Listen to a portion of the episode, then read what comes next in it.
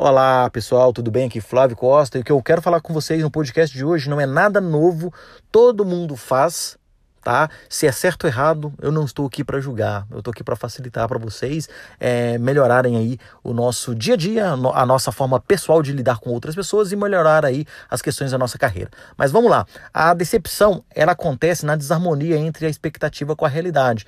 Por que acontece isso? Porque nós, seres humanos, é, de forma comum, colocamos todas as coisas que nos vai acontecer de forma pessoal, profissional, seja o que for, seja uma viagem, seja uma surpresa, se, seja um trabalho, uma atividade, uma promoção, nós, que, o que, que nós fazemos? Colocamos a expectativa lá em cima, a nossa régua de expectativa lá em cima. E, e o que, que eu quero trazer para vocês?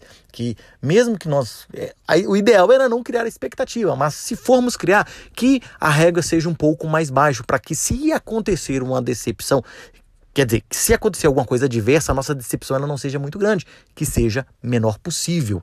Tá legal?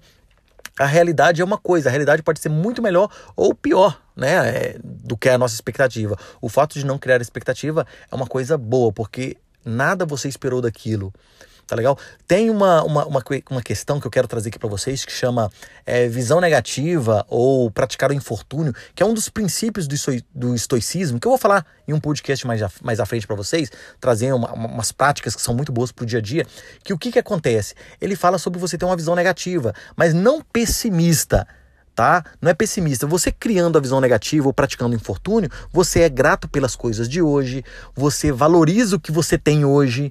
E, e com relação a olhar negativamente para algo, não quer dizer que você vai ser pessimista, mas que você vai se preparar Tá? Você vai criar um cenário para você. Por exemplo, ah, eu vou fazer uma viagem. O que pode dar, o que, que pode dar errado nessa viagem?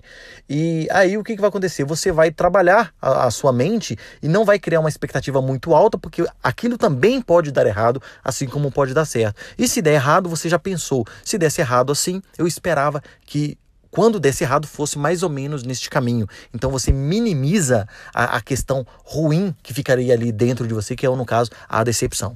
Tá legal, pessoal? Espero que tenha ajudado, tenha agregado a, a vocês, tá? Este podcast e encontro vocês no nosso próximo assunto. Um grande abraço a todos e até mais.